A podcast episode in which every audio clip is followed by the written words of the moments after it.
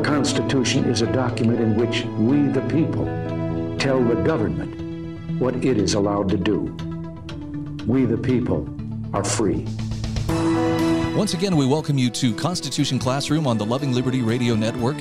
Your host is Colonel John Eidsmoe from the Foundation for Moral Law. Colonel, great to catch up with you once again. Tell me what's on and your you too, mind today. Ryan. Good to be with you. What's on your mind today? Well, first of all, I want to wish you and everybody, our listening audience, a blessed Resurrection Day. And this, of course, is the weekend that in many churches they refer to it as Holy Week when we celebrate the death of Christ on the cross and his resurrection from the dead on what we now call Easter Sunday.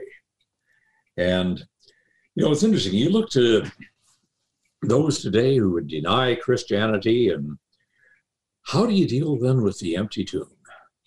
That's a hard question for them to answer.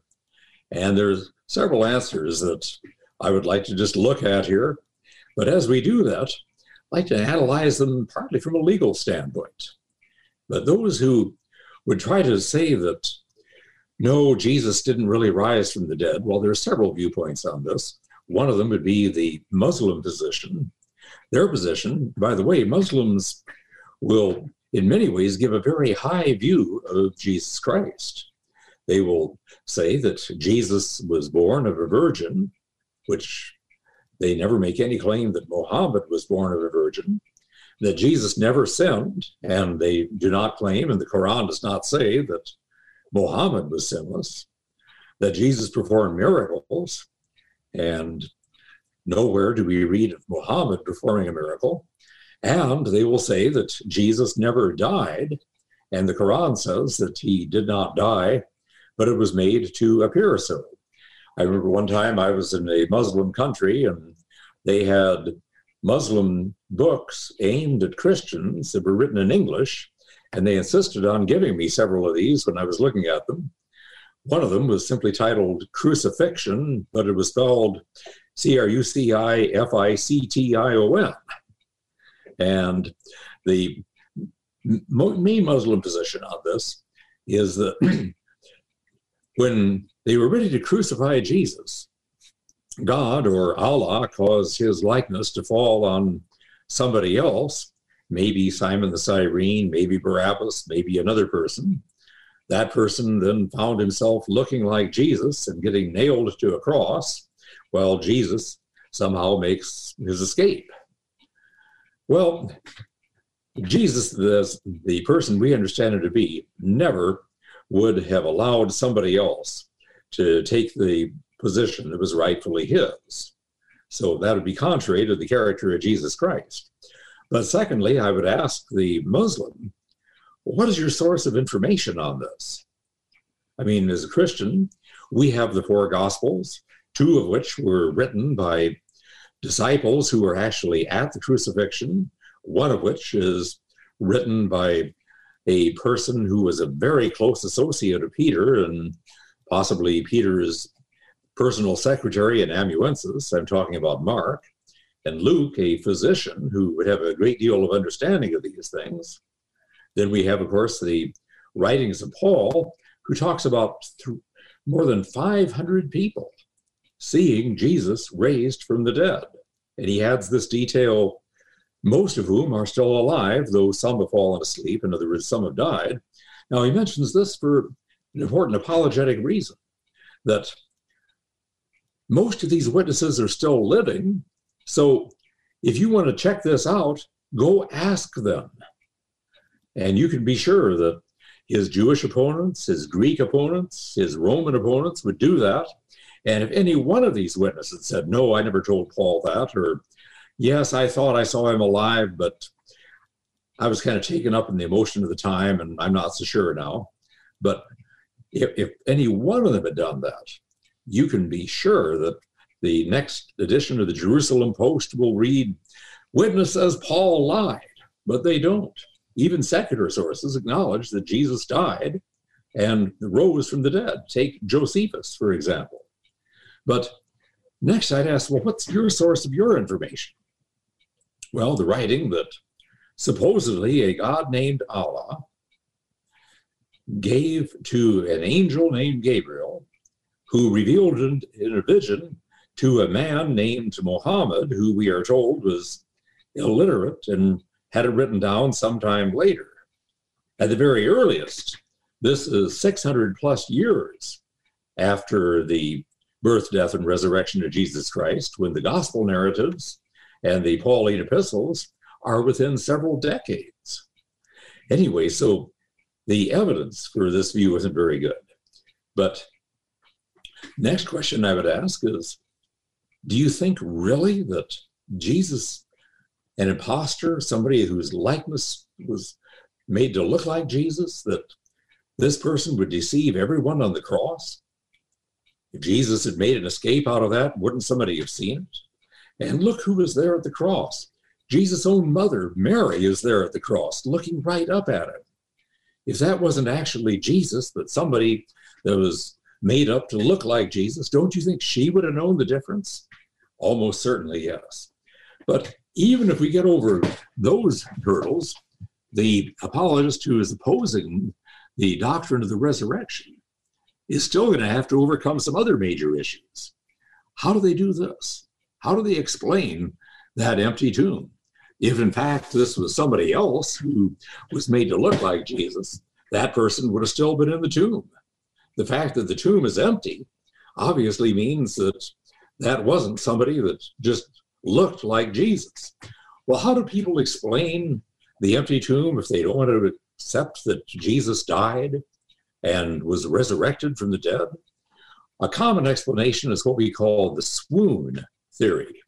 Now, the swoon theory is that Jesus didn't really die on the cross, rather, he fell into a state of unconsciousness, a coma. They thought he was dead, and then he revived. Well, there are a lot of problems with that theory. One theory would be that, one problem with the theory would be that, first of all, you have the crucifixion conducted by professional crucifiers, the centurion and his men, who've been doing this for a living for undoubtedly a long period of time, they would certainly recognize death and they would be able to distinguish between death and a coma, and they concluded he was dead. Secondly, we have the spear that is thrust in Jesus' side, and we're told that blood and water poured forth from his side after the spear pierced it.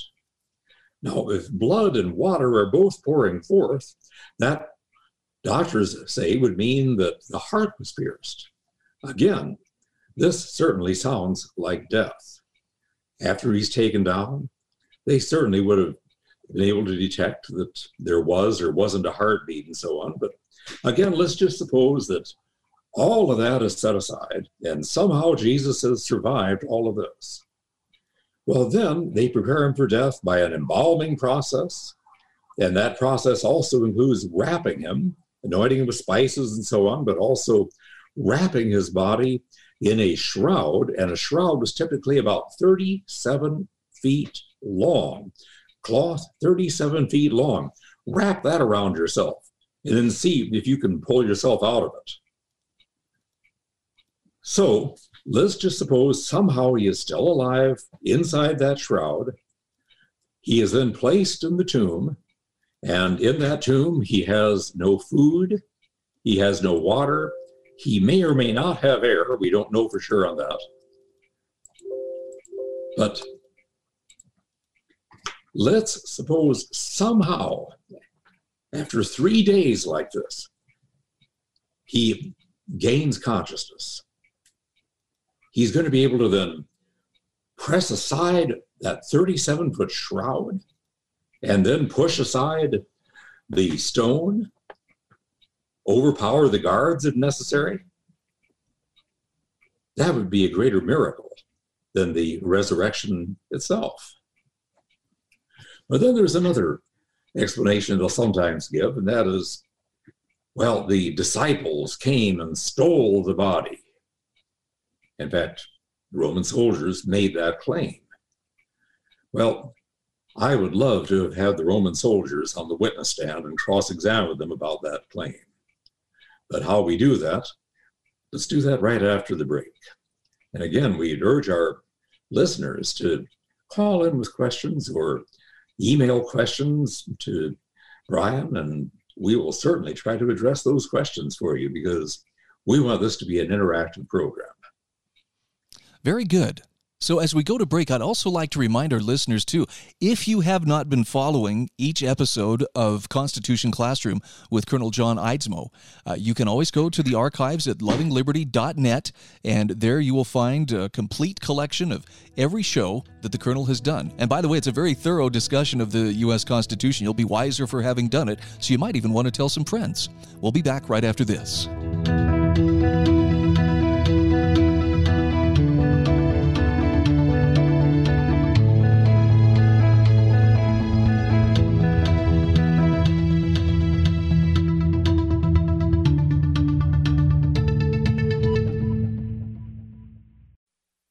And mounds of fur. Our hairballs have hairballs. Our cat Mama, she's 10 years old. She has dandruff and an oily coat. I have two cats, Zippy and Daisy. Daisy sheds like crazy. If you love your pets as much as I do, you want to do what's best for them to live long, healthy, happy lives. D-I-N-O-V-I-T-E dot com. I just tried this wonderful Catalicious Dynovite for cats, and my cat has been on it for two weeks. She is not scratching anymore. She's not chewing anymore. It is just the best. I was thrilled when I heard Dynovite for cats was coming out because I'd seen the changes in my dog. To introduce my cats to Dynovite, I took the advice from Dynovite and put their food on top of just a scoop in the bowl, just to get them used to it because I know if I even switch one little thing, they put their nose up to it. There was not one problem. Dynovite for life. You won't believe how happy your cat will be. D-I-N-O-V-I-T-E dot com. Pure Light has invented a new type of LED light bulb that makes all other light bulbs obsolete. This new type of LED bulb acts like a $1,000 air purification system, only better. Put this light bulb in, turn it on, and within minutes it starts cleaning and purifying the air and the surfaces around it. Um, I have a stinky dog, and so I put the four bulbs in within 24 hours. I could tolerate it, and then when I turned the lights on in the morning, I went back 20 minutes later, nothing, no smell. The Pure Light LED light bulb performs seven functions besides providing light, including cleaning the air of all types of odors, any kind of smoke, of eliminating mold, and eliminating deadly germs like salmonella, E. coli, even flesh eating bacteria. My kids who are grown up say our house smells like old people house. And so I put bulbs in the hallway, and my uh, kids from Florida came last week and said, man, the house smells great. See for yourself at pure-light.com. That's pure-light.com. It's the next generation of light. Do you have an idea for an invention or new product? Do you think companies would be interested in your idea? Do you want to try to get a patent? Then call InventHelp now. InventHelp keeps your idea confidential and explains every step of the invention process. We create professional materials representing your idea and submit it to companies who are looking for new ideas. We have more than 9,000 companies who've agreed to review ideas in confidence. If a company shows interest in manufacturing your invention, we can negotiate on your behalf. We have helped over 10,000 clients receive patents. We also offer services including 3D modeling and animation demonstrating your idea, prototyping services, and we use state of the art technology to show InventHelp client ideas to additional companies. Join the thousands of people just like you who chose InventHelp to pursue their idea. We are experienced. We are working for you. We are InventHelp. Call us for free information at 1 800 460 1663. That's 1 800 460 1663. Again, 1 800 460 1663.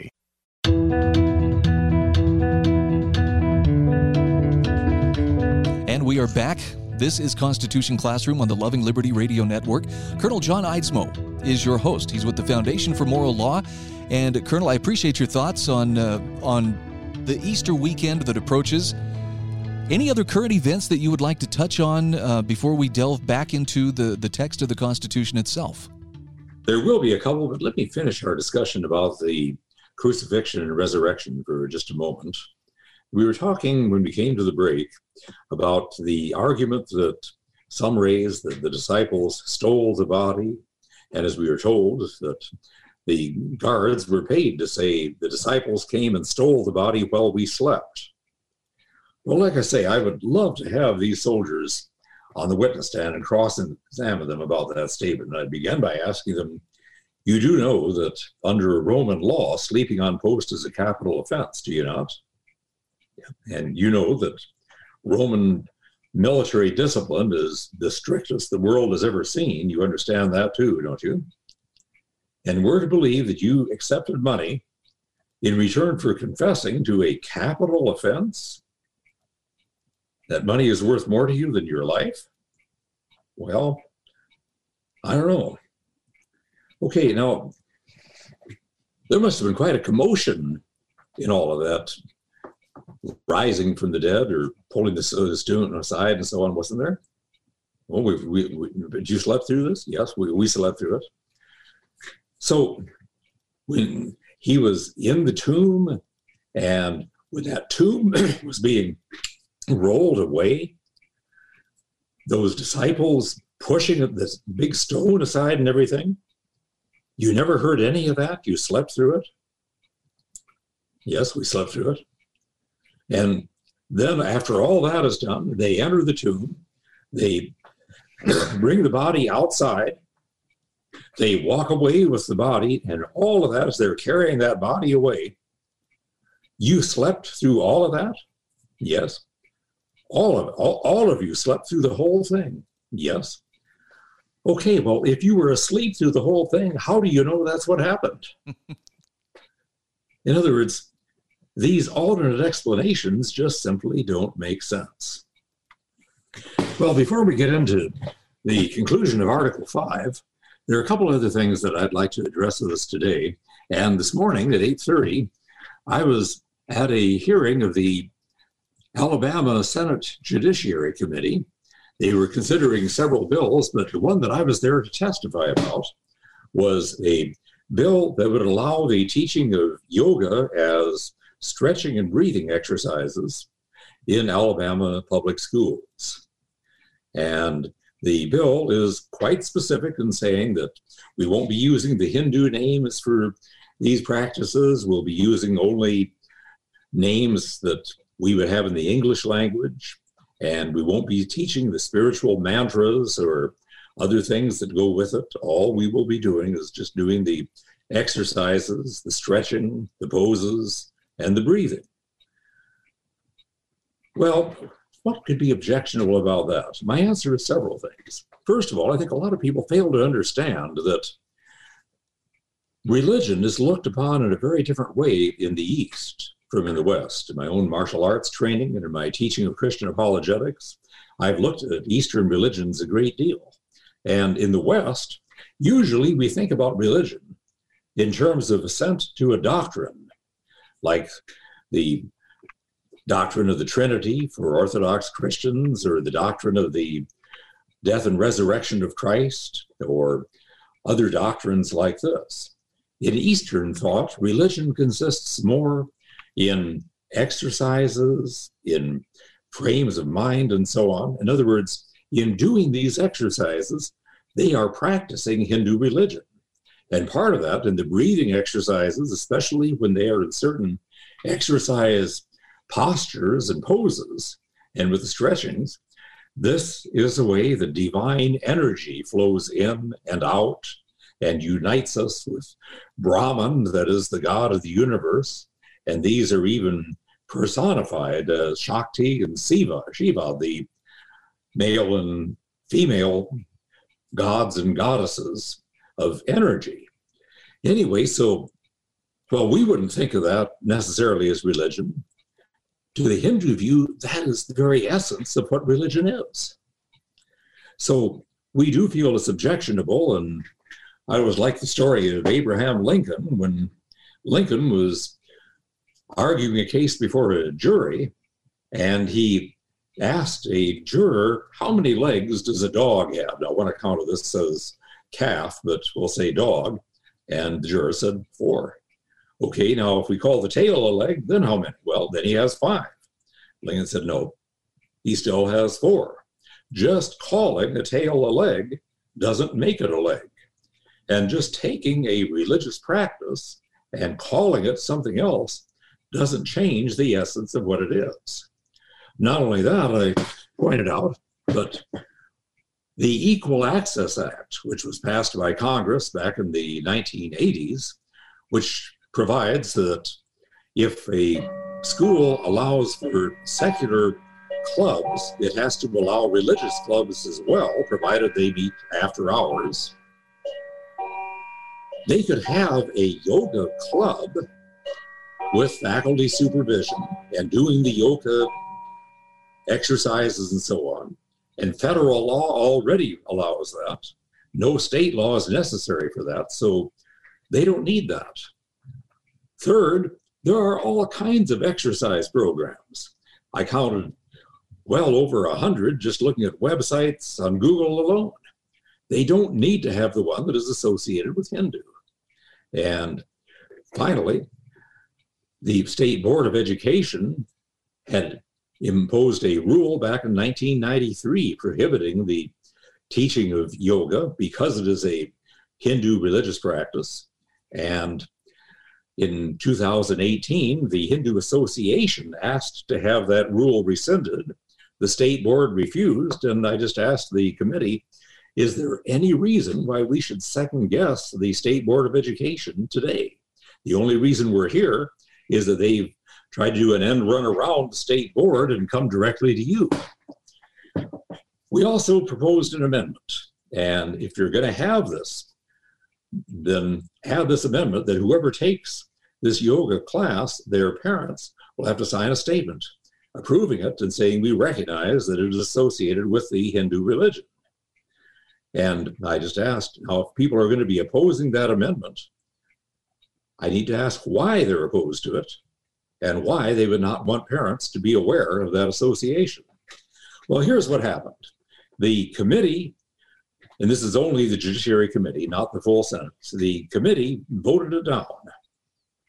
And then at the end, the chairman of the committee, who had voted no to this bill, he said he was changing his vote to yes and it still is defeated, he said, but this gives us the right to reconsider it at a later time under Robert's rules and Senate rules.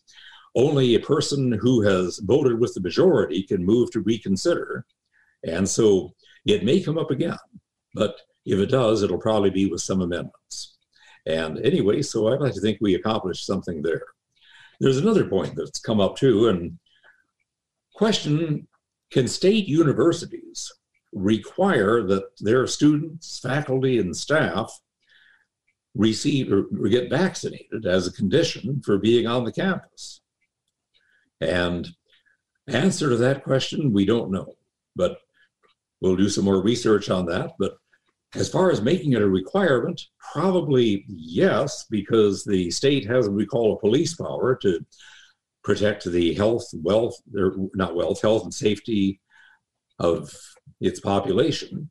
But would they have to give an exemption to those who have a religious objection to vaccination based on the Civil Rights Act of 64, an act which defines religion as all aspects of religious belief and practice? I would answer that they probably would have to give that exception unless they can show they cannot reasonably accommodate that, and they probably couldn't. Anyway, so those are two issues that have come up today.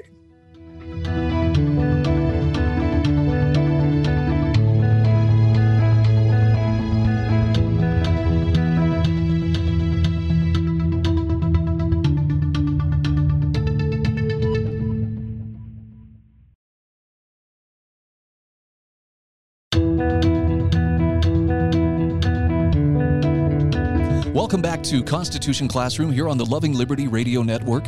Your host is Colonel John Eidsmoe with the Foundation for Moral Law.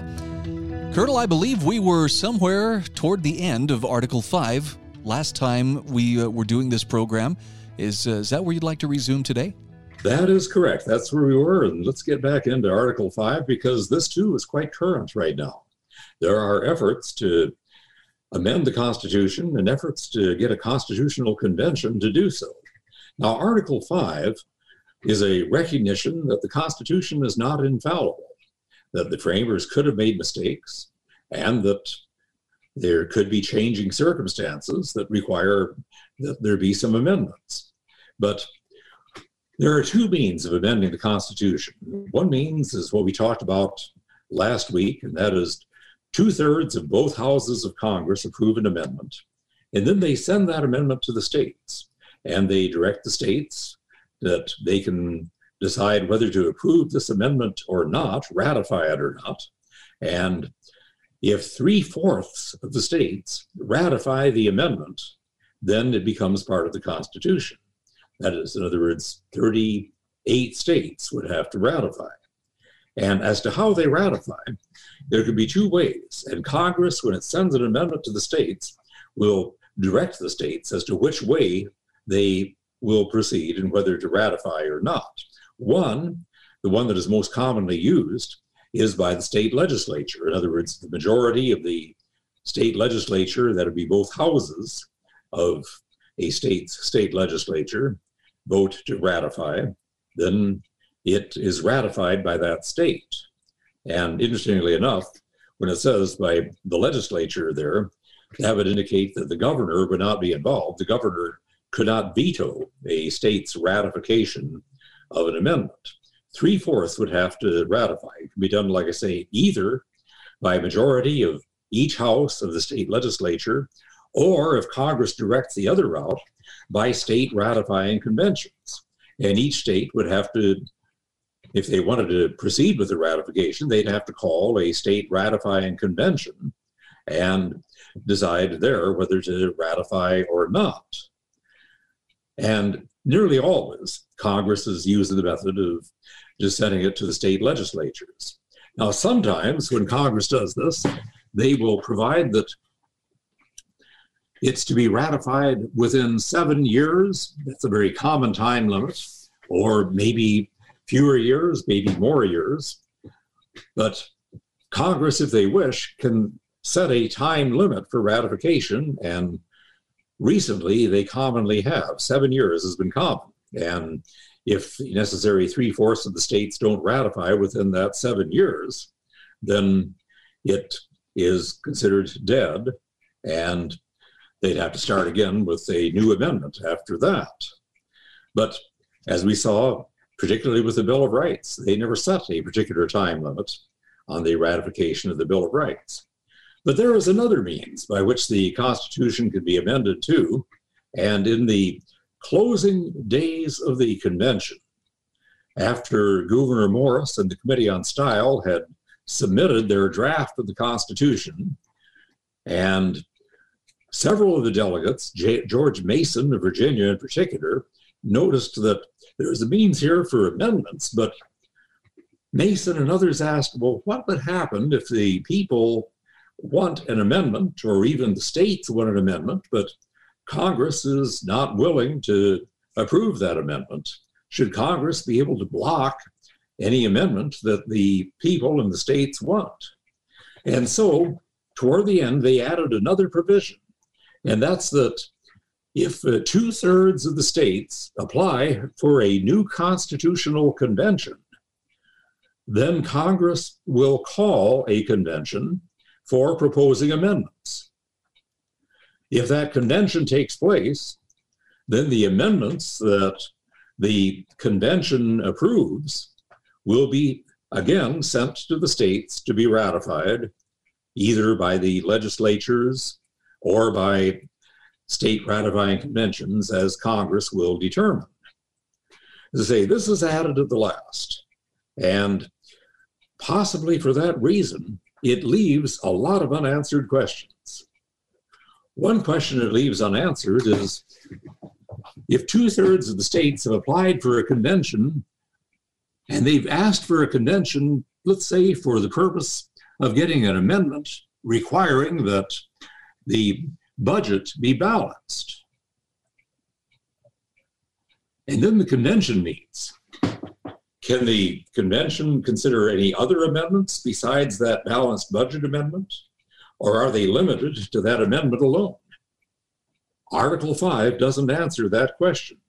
There's a group that is pushing for a new conference or convention of the states that would like to promote this and insist that the states can restrict a convention to one issue, but nothing in Article 5 says that. Another thing this group does is they're talking about this as a convention of the states, but it is not a convention of the states. The states only apply for a convention. Congress then calls the convention. Now, what's going to happen at that convention then as to how delegates are going to be selected, what the rules by which the convention is going to proceed are going to be, and so on? Again, Article 5 is silent on all those questions. The thought by many is that the convention delegates would be selected by the states and they would all come and they would follow rules that their states had bound them to. But there is nothing in Article 5 that even guarantees that the states would select their delegates. All the states do is apply for a convention. Congress then calls the convention under the necessary and proper clause. That would mean that Congress would also have the authority to set the rules for the convention, but there's not even any guarantee that the convention would follow the rules that Congress sets. Here's another question. Let's say that a state has called, let's say that 20 states have called for a convention for a balanced budget amendment. And then 15 states have applied for a convention for a term limits amendment. Do we add these together to get the necessary two thirds or 34 or 35? Or would there have to be two thirds for each one? Again, Article 5 is silent on that question. Let's say that this convention takes place, and there at the convention, they pass the term limits amendments that they've been called for. And then just at the very end, a delegate stands up and says, you know, before we adjourn, since we're all in session here, I'd like to propose a term limits amendment. Another says, yes, and I'd like to propose a new equal rights amendment. And another, I'd like to propose a sanctity of life amendment. Another says, well, you know, we've been down in the restaurant in the basement of the hotel here, and down there we we were talking about we think maybe we ought to have a whole new constitution, and we just took this napkin and we drafted out a new constitution on this napkin, and we think we ought to adopt this whole new constitution. Is that going to be possible? Again, nothing in Article 5 says that it can't. Justice, Chief Justice Warren Burger had made the statement that this would not be a good idea. He said, once a convention convenes, it will do whatever the majority of the convention wants it to do, and there is no way of putting a muzzle on it. He said this is a dangerous idea. Justice Scalia said it is a terrible idea. And I'm inclined to agree. In fact, James Madison, when there was a question as to whether they might have to be called in for a new convention if the present Constitution did not get ratified, he said, after going through all the trials and tribulations of the first convention, I would tremble at the prospect of a second. And if you'll pardon my pun in saying this, if James Madison were alive today, he would turn over in his grave. And I mean that very literally. but think about that one for a moment. But anyway, those are a few of the questions we have on this whole question of a constitutional convention. I can understand the frustration, and many of those who are pushing for a convention are doing so because they want to save the Constitution. They feel that our Constitution has been twisted beyond recognition, and they're right. But we're not following the Constitution. So if we amend it, then they will follow it. I don't think that makes any sense at all. And the final thing I'd say about it is those who are pushing for a convention seem to assume that those who would run this convention would be people who share our conservative constitutional perspective. Especially in today's climate, I see no guarantee that that would be the case. I see no guarantee that the Electoral College, the right to keep and bear arms, and many other things that we hold very, very sacred rights, that these would survive a new constitutional convention. I think it's a dangerous idea.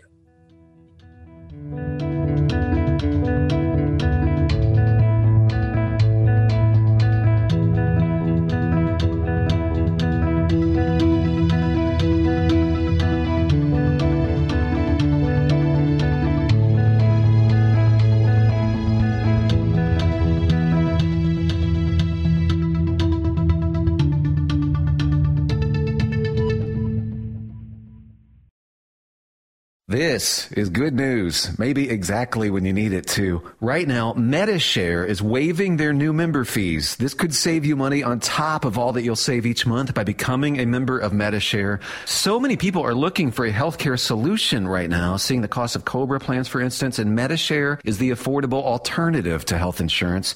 The typical family saves $500 a month. You might save even more. Medi-Share is a Christian community that shares each other's healthcare costs, and because of the current economic situation, they're making it easier than ever. Apply by March 31st. You can save an additional $170 on your first month. I'll give you the number here in a second. And if you call, you can get a price within two minutes. Just tell them the promo code SHARE to receive your additional savings. Maybe now is the time to make the switch like more than 400,000 people already have and start saving. Here it is. Call 833-34-BIBLE. That's 833-34-BIBLE. 833-34-BIBLE. Pure Light has invented a new type of LED light bulb that makes all other light bulbs obsolete. This new type of LED bulb acts like a $1,000 air purification system, only better. Put this light bulb in, turn it on, and within minutes it starts cleaning and purifying the air and the surfaces around it. Um, I have a stinky dog, and so I put the four bulbs in within 24 hours. I could tolerate it, and then when I turned the lights on in the morning, I went back 20 minutes later, nothing, no smell. The Pure Light LED light bulb performs seven functions besides providing light, including cleaning the air of all types of odors, any kind of smoke, of eliminating mold and eliminating deadly germs like salmonella, E. coli, even flesh-eating bacteria. My kids who are grown up say our house smells like old people house. And so I put bulbs in the hallway and my uh, kids from Florida came last week and said, man, the house smells great. See for yourself at pure-light.com. That's pure-light.com. It's the next generation of light. Mounds and mounds of fur. Our hairballs have hairballs. Our cat Mama, she's 10 years old. She has dandruff and an oily coat. I have two cats, Dixie and Daisy. Daisy sheds like crazy. If you love your pets as much as I do, you'll want to do what's best for them to live long, healthy, happy lives. D-I-N-O-V-I-T-E dot com. I just tried this wonderful Catalicious Dinovite for cats, and my cat has been on it for two weeks. She is not scratching anymore. She's not chewing anymore. It is just the best. I was thrilled when I heard Dinovite for cats was coming out because I had seen the changes in my dog. To introduce my cat to Dinovite, I took the advice from Dinovite and put their food on top of just a scoop in the bowl, just to get them used to it because I know if I even switch one little thing, they put their nose up to it. There was not one problem. Dinovite for life. You won't believe how happy your cat will be. D-I-N-O-V-I-T-E dot com.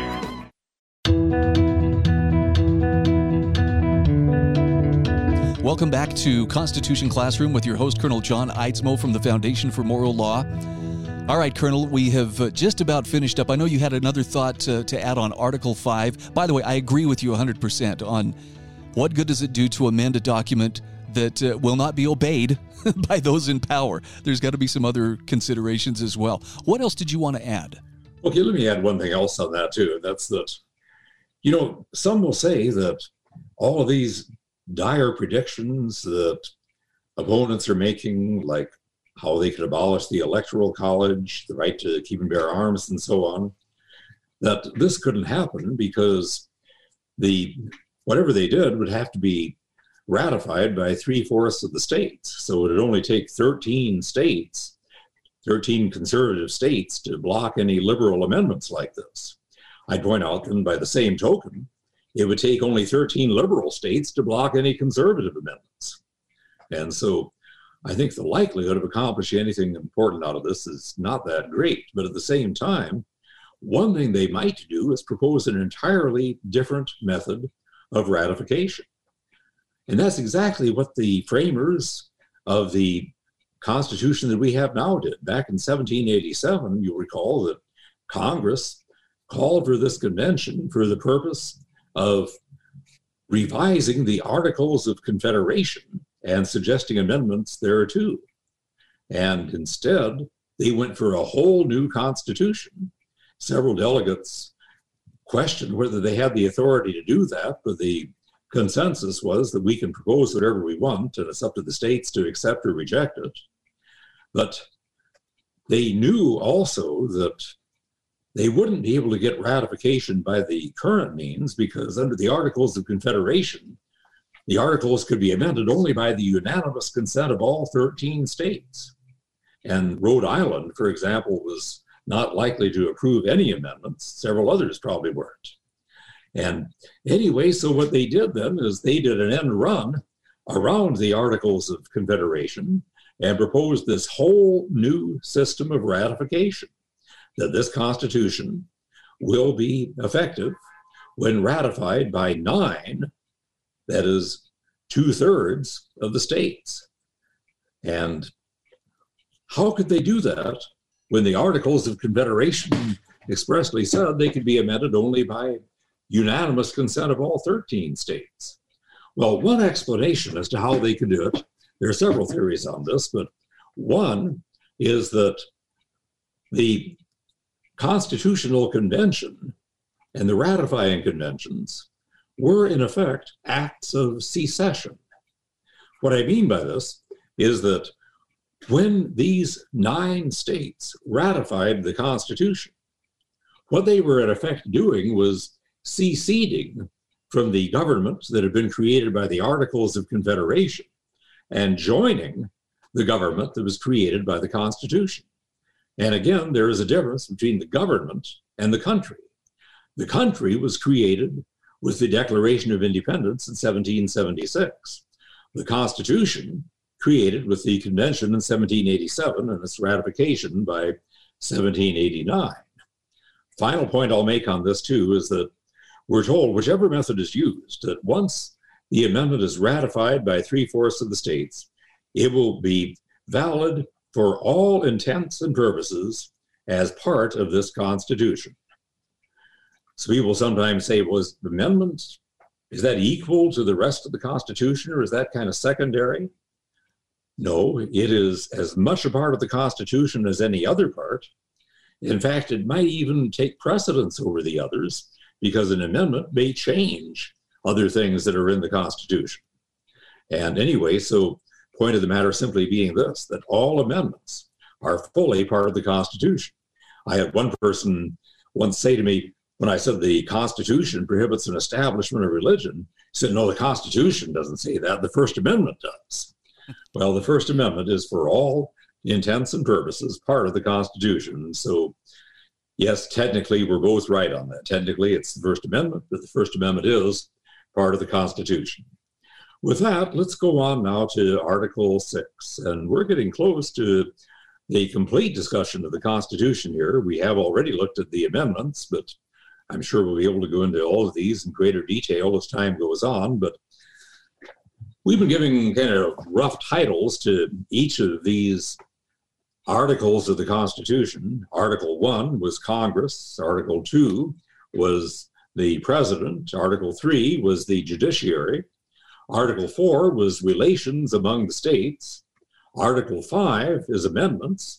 And so Article 6, we would probably title simply Other Matters. And several very important things we need to look at here.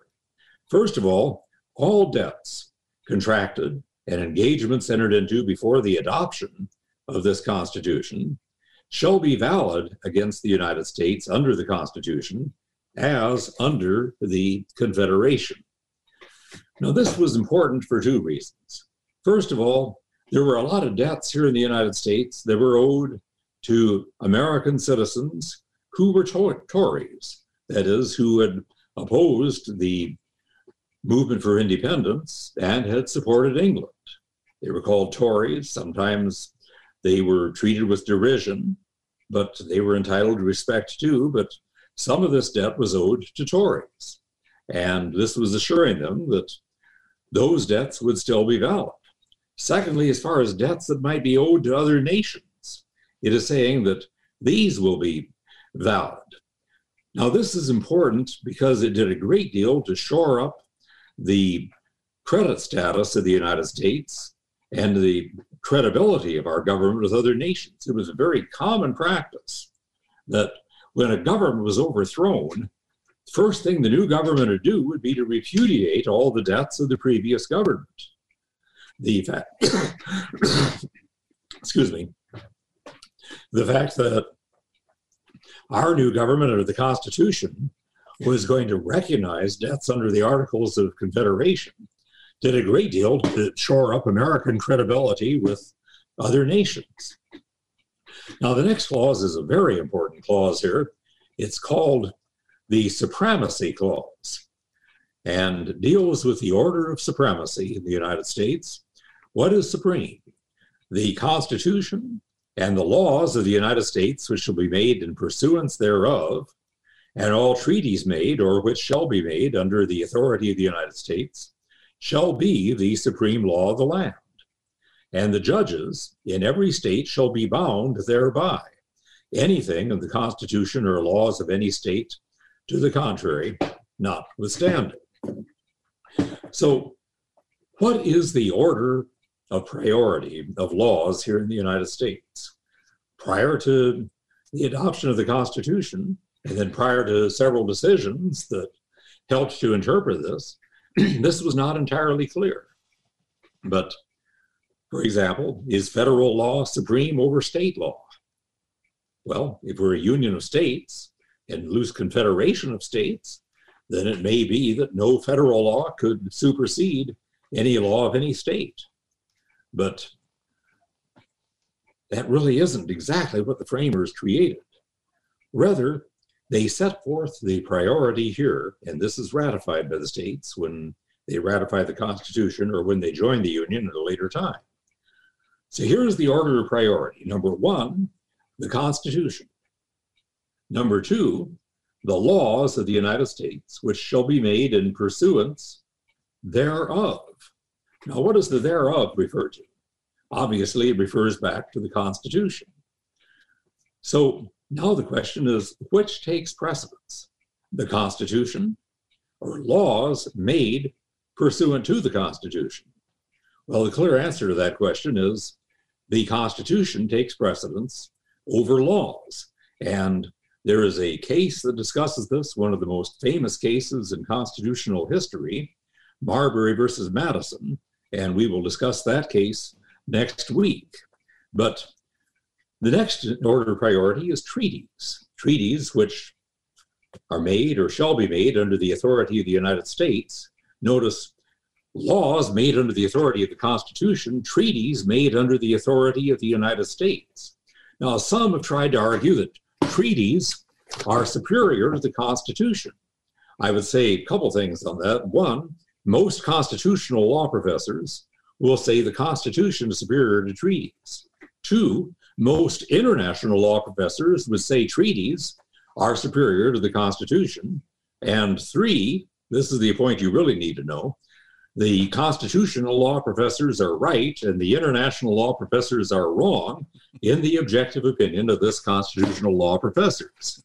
And there is a case that confirms that. We'll get into that next week. Reid versus Covert.